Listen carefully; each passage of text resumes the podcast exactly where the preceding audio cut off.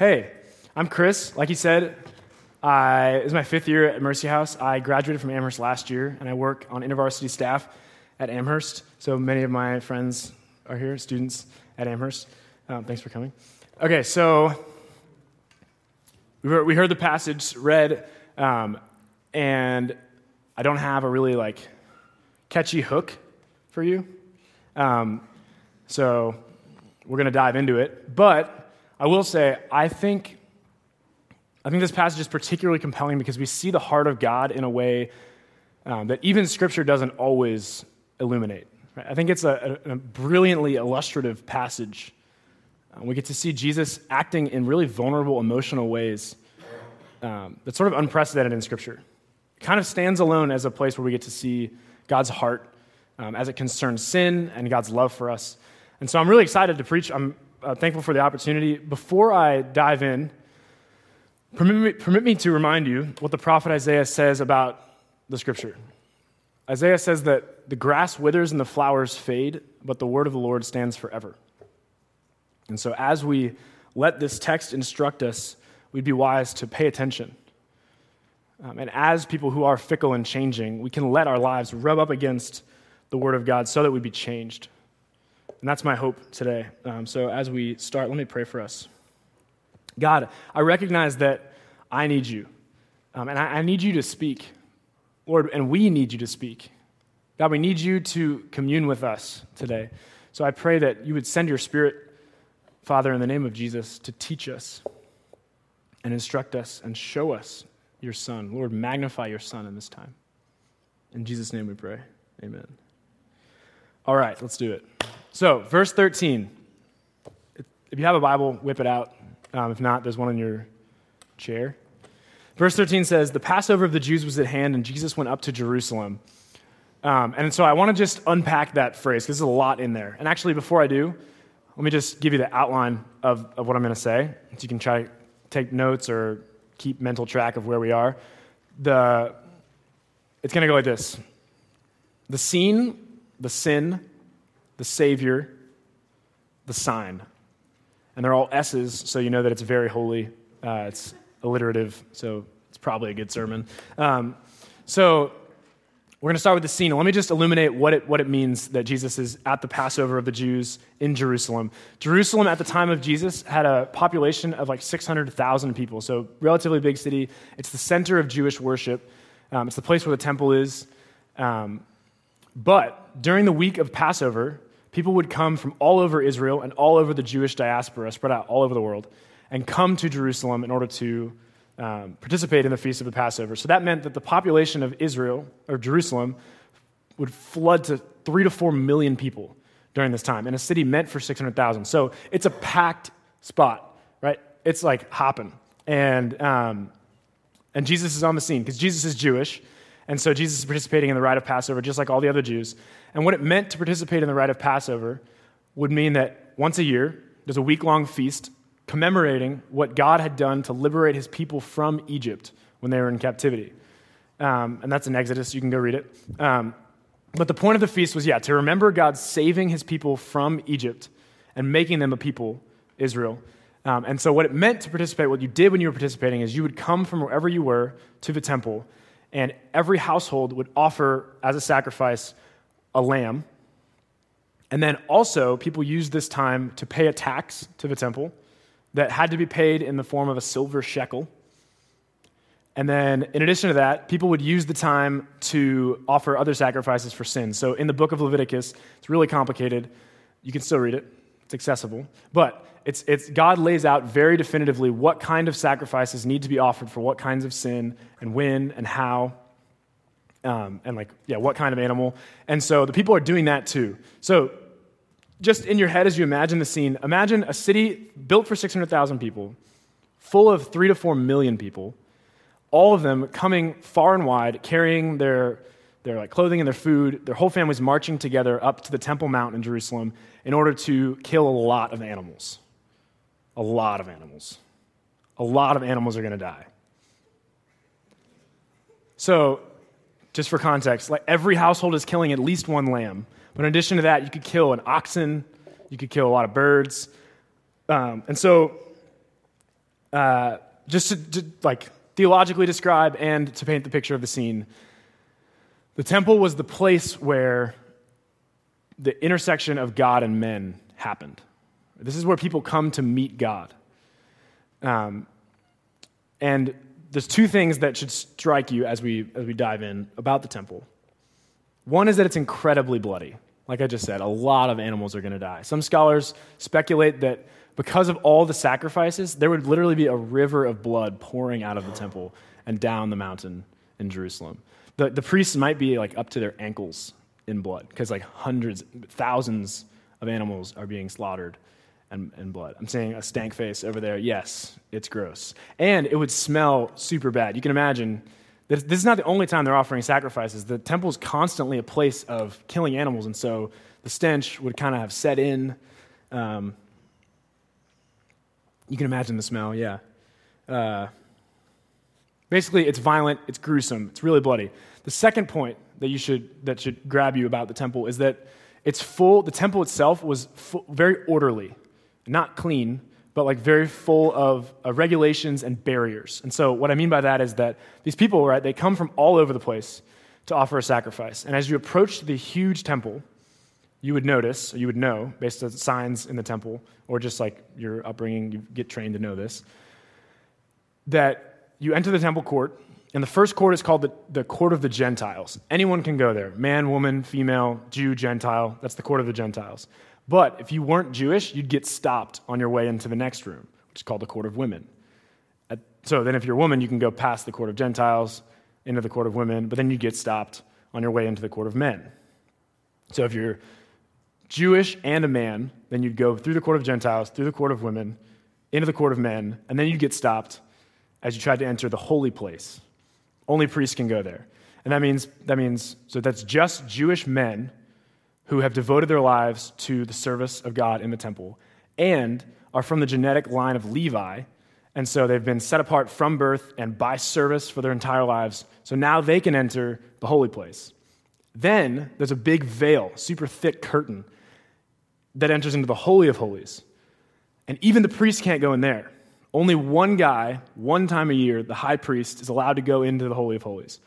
So of all these people, it sort of gets filtered, and only the high priest can go in there once a year. And he has to be wearing the right clothing. He has to have done all the right sacrifices. He has to, like, have, has to have remained um, ceremonially clean. He has to, he's like, covered in blood as he goes in to atone for his own sins and the sins of his people. And then he's allowed to step into the place where the actual presence of God is, in the Holy of Holies. Even then, and I think, unfortunately, the Jewish people probably learned this by experience, they, they didn't let him go in there until they had tied a rope around his ankle, and bells were hanging off of his coat so that if he stopped moving or dropped dead, they would drag him out.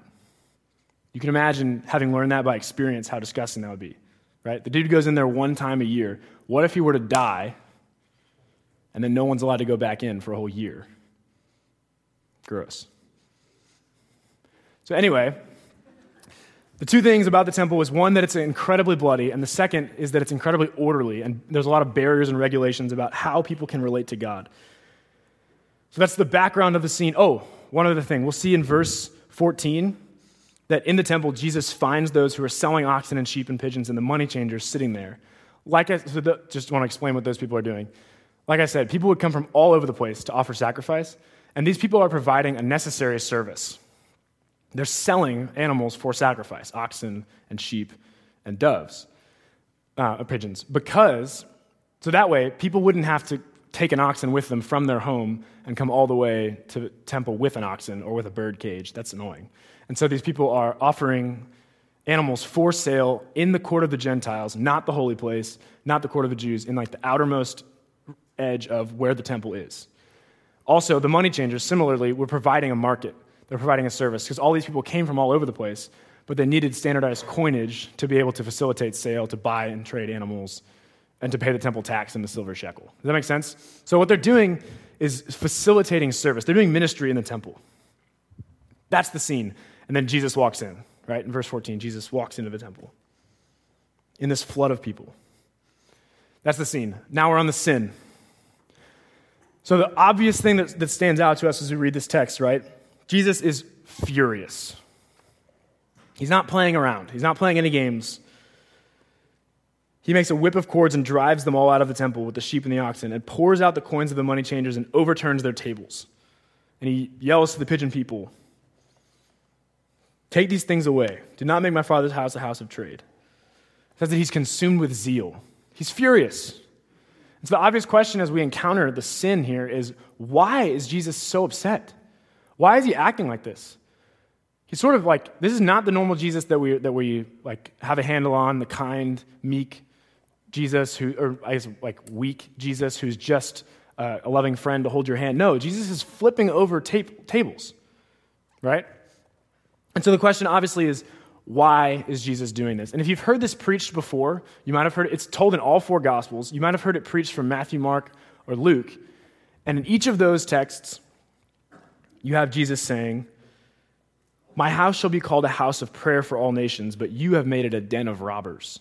And so usually the text is preached to expose the fact that Jesus is outright against robbery and the the extortion that people were doing. They're stealing. So he, he they, it's normally preached con- saying that Jesus is condemning the practice of the money changers and those selling oxen and, and sheep because they would extort.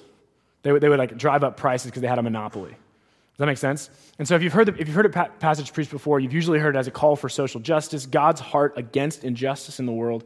And those are absolutely true things. And if I were preaching this from Matthew, Mark, or Luke, I would probably make the same point because I think that's the emphasis from those texts. John is doing something a little bit different. Um, and I actually think that what John is doing is, is far more challenging for us as people who are attending this church. Notice that the, the robbers language is not in here, right? Jesus doesn't say, "You made it a den of robbers." He says, "Take these things away. Do not make my Father's house a house of trade." And that, that can be translated into like a house of commerce. It's basically a shopping mall. And it's not that Jesus is against capitalism. Jesus is not against making a profit. Um, and so what is it that, that sets Jesus off? Here's my, my best attempt, and I think this is what John is emphasizing, is that they're doing things in the temple that aren't for God's worship. It's not what the temple's for. And in some way, they've actually desecrated, they've desacralized the temple, right? Um, the temple was supposed to be a place set aside for God's worship, and they're doing something that's, that's uh, secular. It's not set aside for God's worship.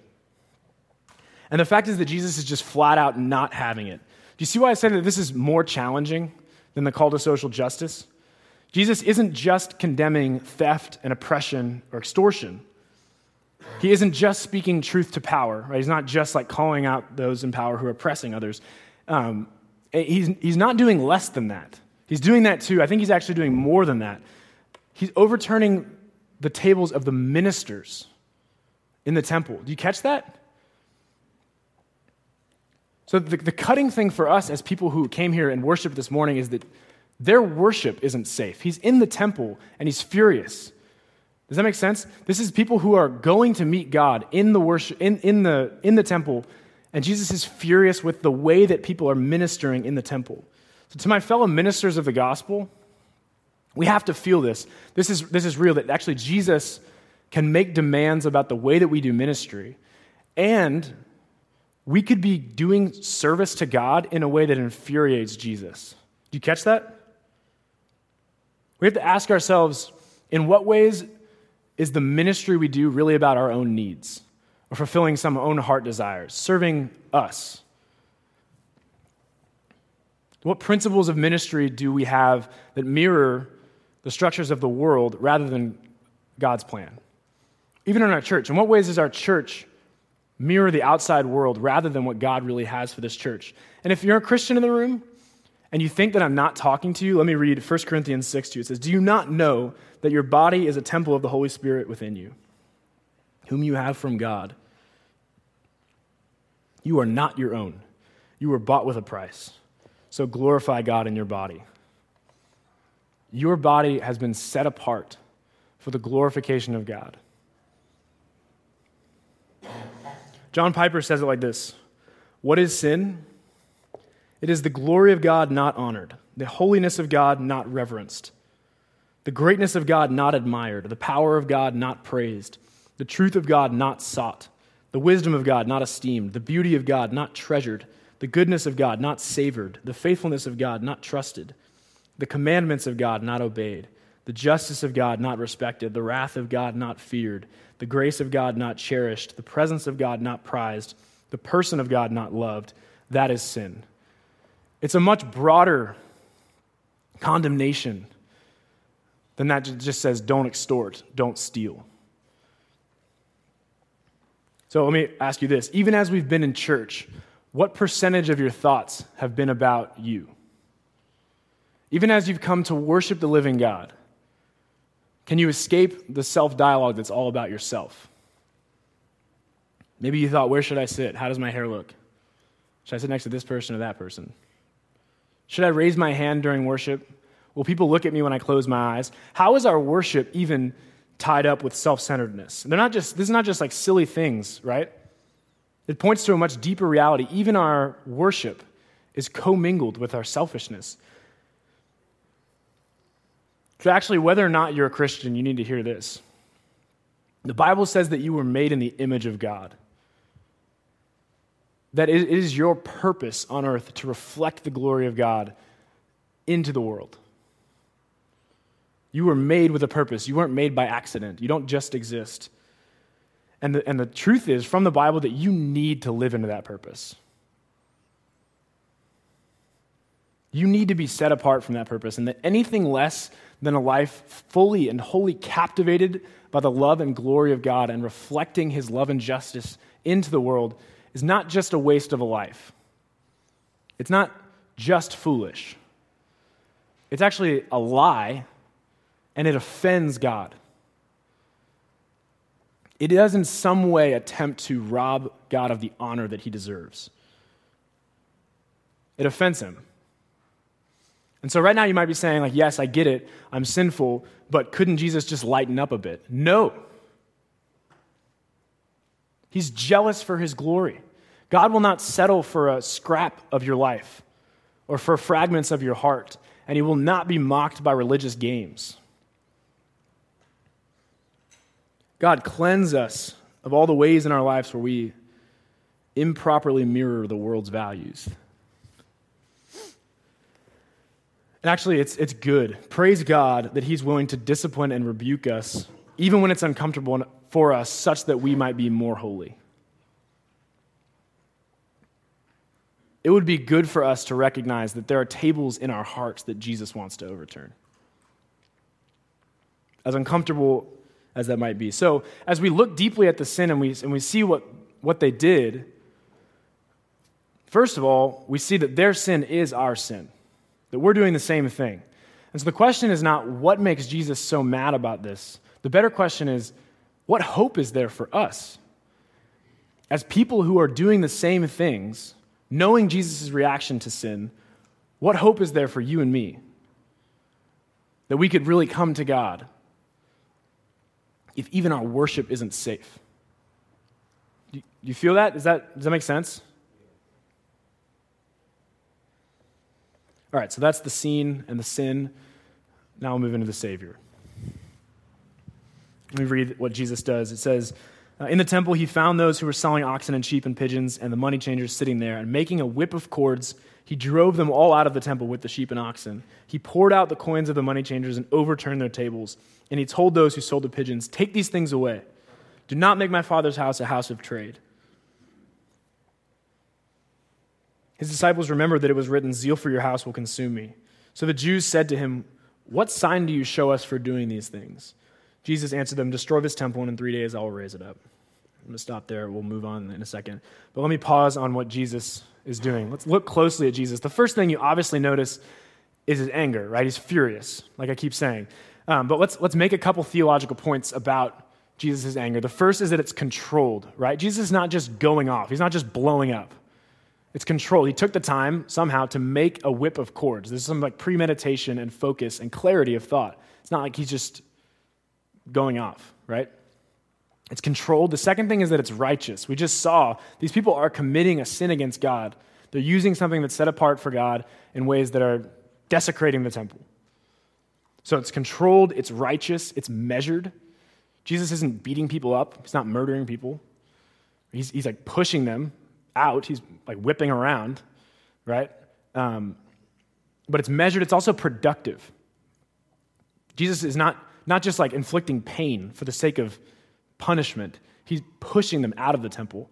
And so his anger actually like, is instructive and gives us correction such that the temple ends up cleared out because of his anger. It's productive. Does that make sense? So that's that's what his anger looks like. The, but the question still remains, why does he do this? We see what his anger looks like. We know that it's productive. We also know that um, that he's angry against the sin that they're committing. We understand the sin, but why does why does he do this? Why is this his course of action? Why why does he do something that's actually so embarrassing, so alienating? Because it's not good for his ministry, right? There's a huge crowd of people. Jesus could like work a miracle and everyone would turn and be like, whoa, that guy's cool. But instead, he does this like solo rant, right? And he's flipping tables. It's super unpopular, definitely alienating, like I said. Um, and we know from every other gospel account, this story ends with the Jews in the temple determining that's the last straw. We have to kill him. They use words like, and so they determined to kill him. And so they set out to put him to death. And so they were seeking to destroy him. This is the last straw in Jesus' ministry in every other gospel account. So the question remains, why would Jesus do this? It seems self-destructive. He could have just let it go, right? I mean, he could have been angry and then just not done anything about it. And actually, all he really did was move the animals out of the temple a couple feet away, right? It wasn't like it was that big of a deal. Jesus, calm down. They weren't even in the most holy place. So yeah, like let the temple of the, or the, the court of the Gentiles be desecrated, but like cool it, Jesus, right? Look in verse sixteen. It tells us why. Sorry, verse seventeen. His disciples remembered that it was written, zeal for your house will consume me. That's why Jesus does this. Let me eliminate that. First by saying that Jesus is not so overcome by anger that he has to lash out. It's not as though God has like bubbling wrath for sin such that he has to destroy it.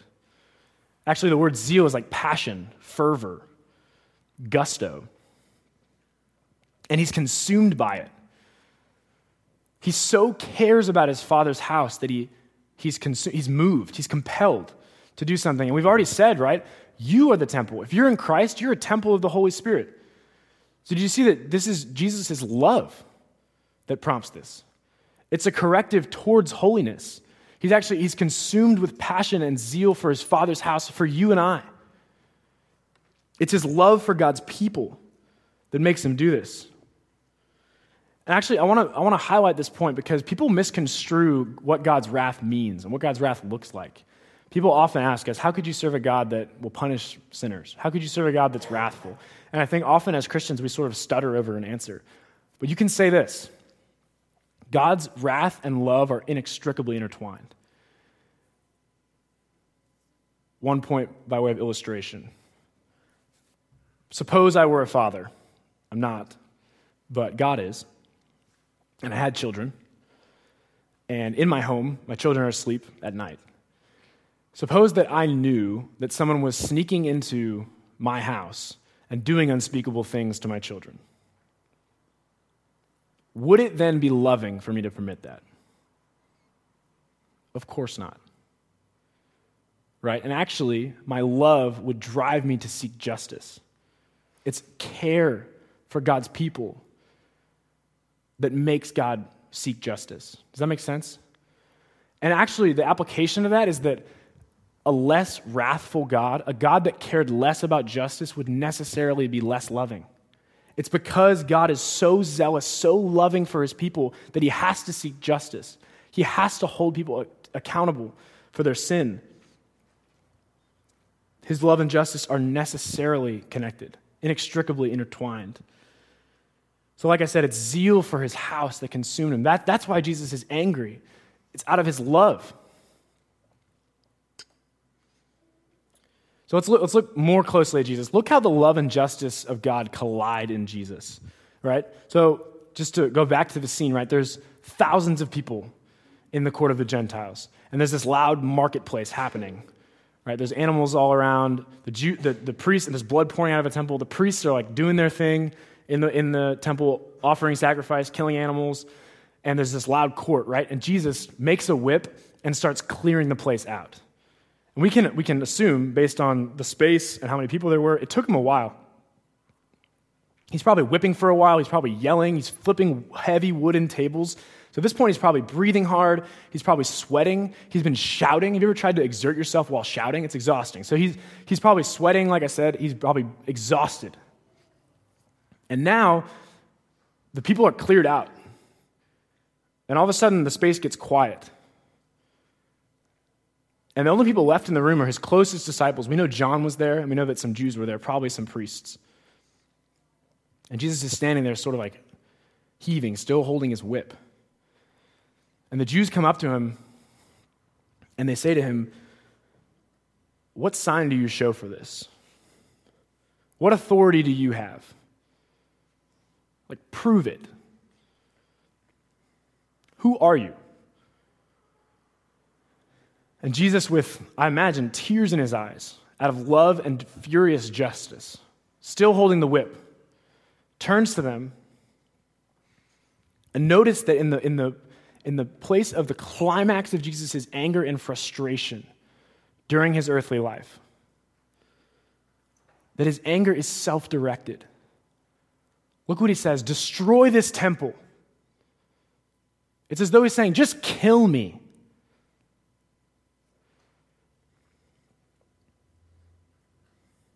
In all of his frustration, he, he, he says, "You really want another sign?"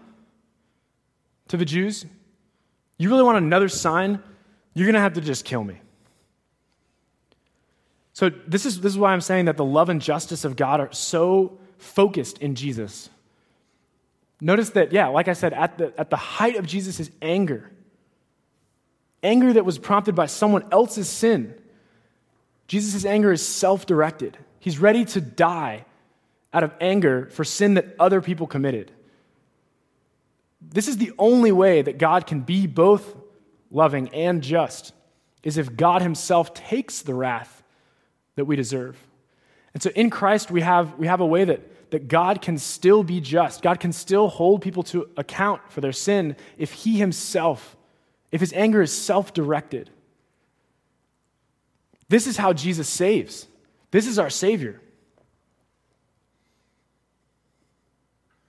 I've heard someone describe that the gospel is this, that the wisdom of God has, a, has ordained a way for the love of God to deliver us from the wrath of God without compromising the justice of God. I'll say that one more time. The wisdom of God has ordained a way for the love of God to deliver us from the wrath of God without compromising the justice of God. This is uniquely true in Jesus. This is what we have in Christ. This is how Jesus saves us from our sin. This is why we sing "In Christ Alone." This is why we sing "Nothing But the Blood of Jesus."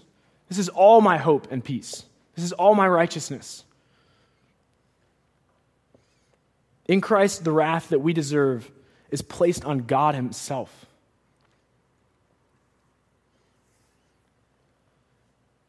Simultaneously, as Jesus is saying, "Destroy this temple and I'll raise it up in three days," simultaneously as we see the self-directed anger of God, we also see Jesus saying that he's the new temple, saying that he's bringing about a new place of worship. He's saying the old temple, he's, he's referring to, "Destroy this temple and I will raise it up again in three days." And John tells us that he's talking about the temple of his own body. And so necessarily we're going to draw a contrast between the temple that Jesus is standing in and the temple that Jesus is referring to, that he uses the same word for. Does that make sense? So the question is, how is Jesus the new temple? He's saying, "Destroy this temple, I'm going to build a new one." But how does Jesus in his body fulfill the purpose of the temple? Remember what I said? That this is the center of worship, right? And Jesus reestablishes what worship is supposed to look like in himself. He's the place where God and men intersect. He's the place where sacrifice is offered.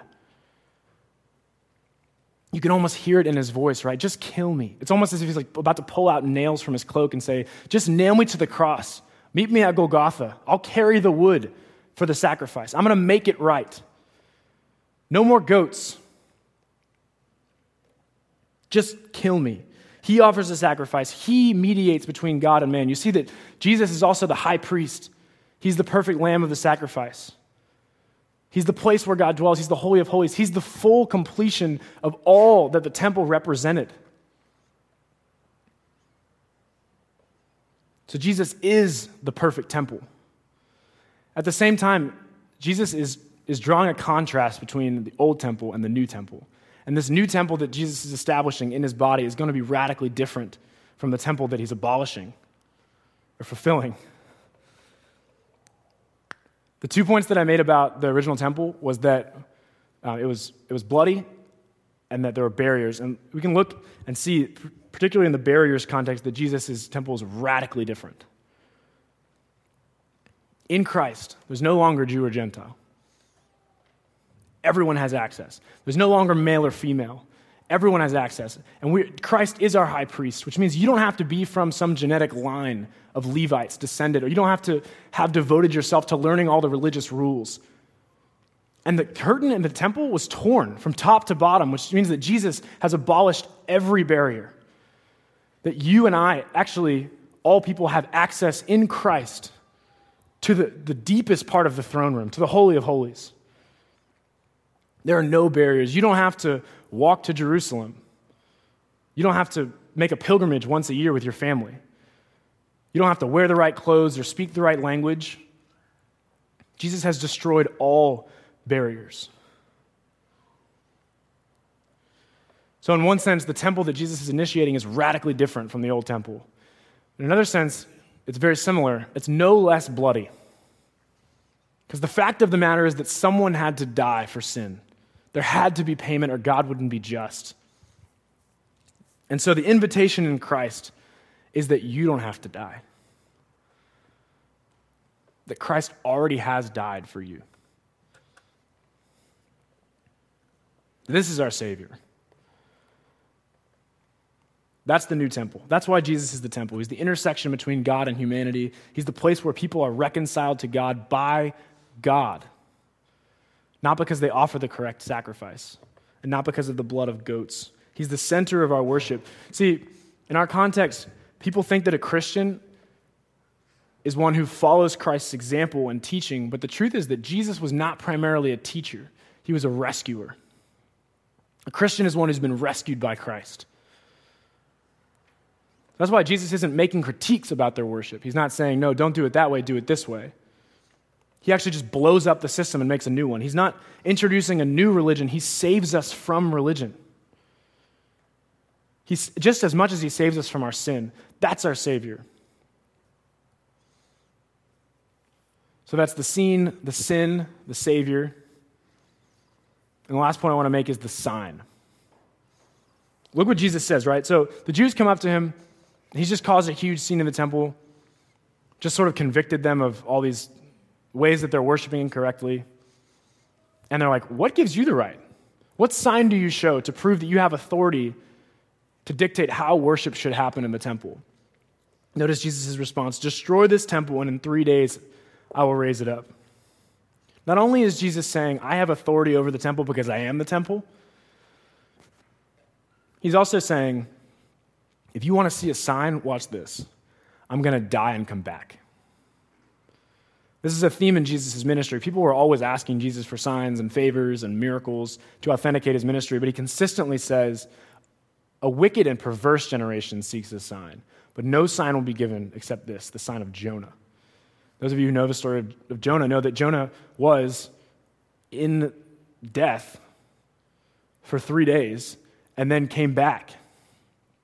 That's what Jesus is saying here.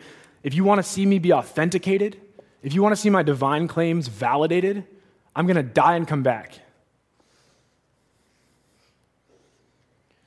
This is why Jesus, this is one reason why Jesus died and rose, was to authenticate his divine, his divine claims.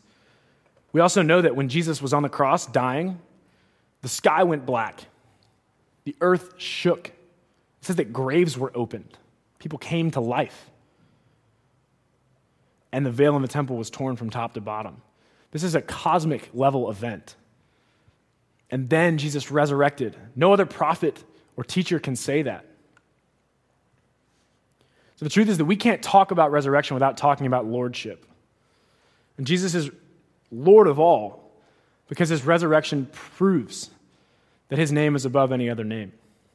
So if you're not a Christian this morning, there's like one real point that I want to make and then an invitation.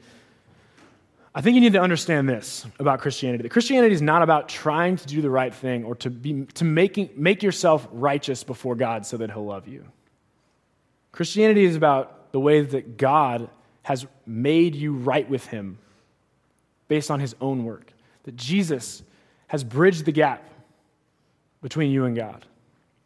Jesus has done all the reconciliation, that actually you could never have earned enough righteousness to be with God, but God has given you righteousness. So Christianity is a celebration of the fact that in Christ, God has done all the work of reconciling us to himself. So the invitation to the non-Christian in the room today is that you would place yourself in Christ, that you would come to Jesus.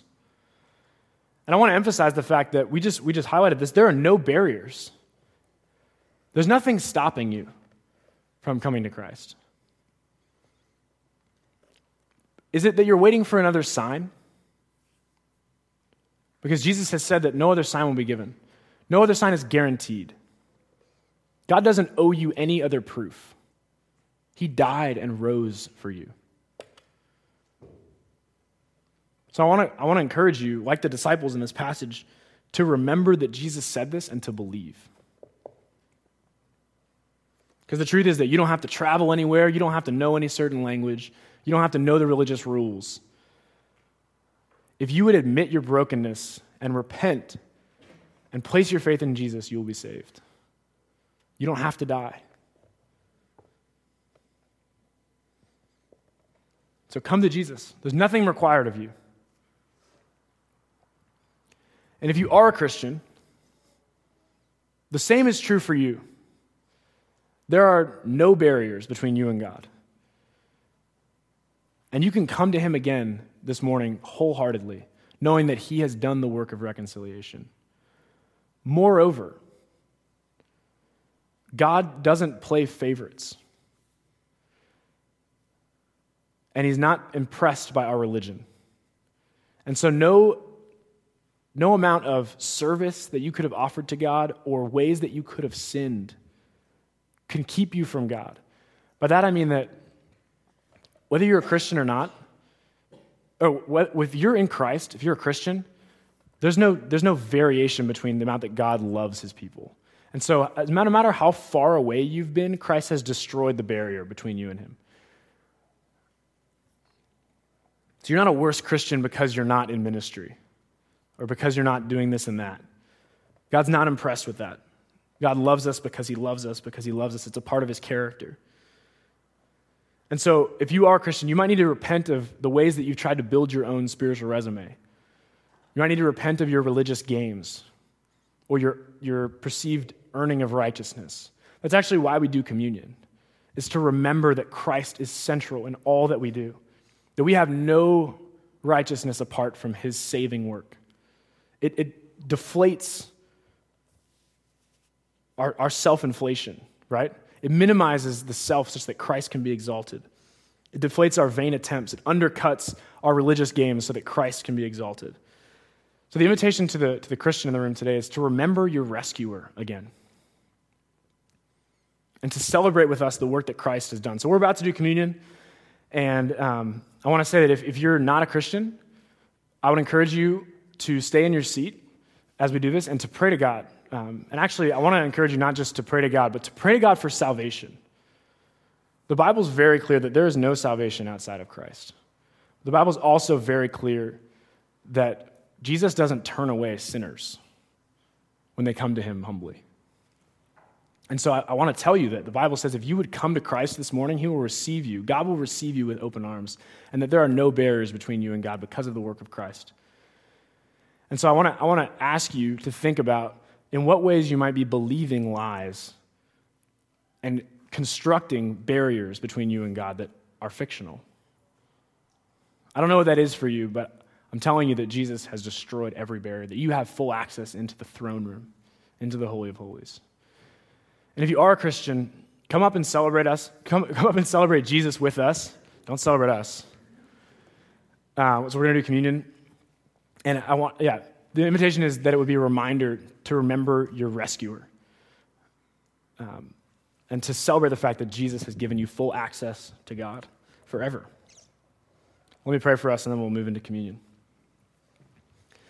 God, you're so good. And your, your love and justice both are so high. And your thoughts and your ways are so high that we can't understand them. But God, I thank you for the picture of them that you've given us in Christ, who shows us that your, that your love and justice um, are reconciled on the cross, and that you've made a way for us to be with you. Lord, we thank you for your, your new temple, Jesus Christ, and we pray that, um, that as we do communion and as we sing, that you would continue to meet with us um, and remind us of the work that Jesus did. Remind us of your goodness and grace. And we ask all this in Jesus' name. Amen.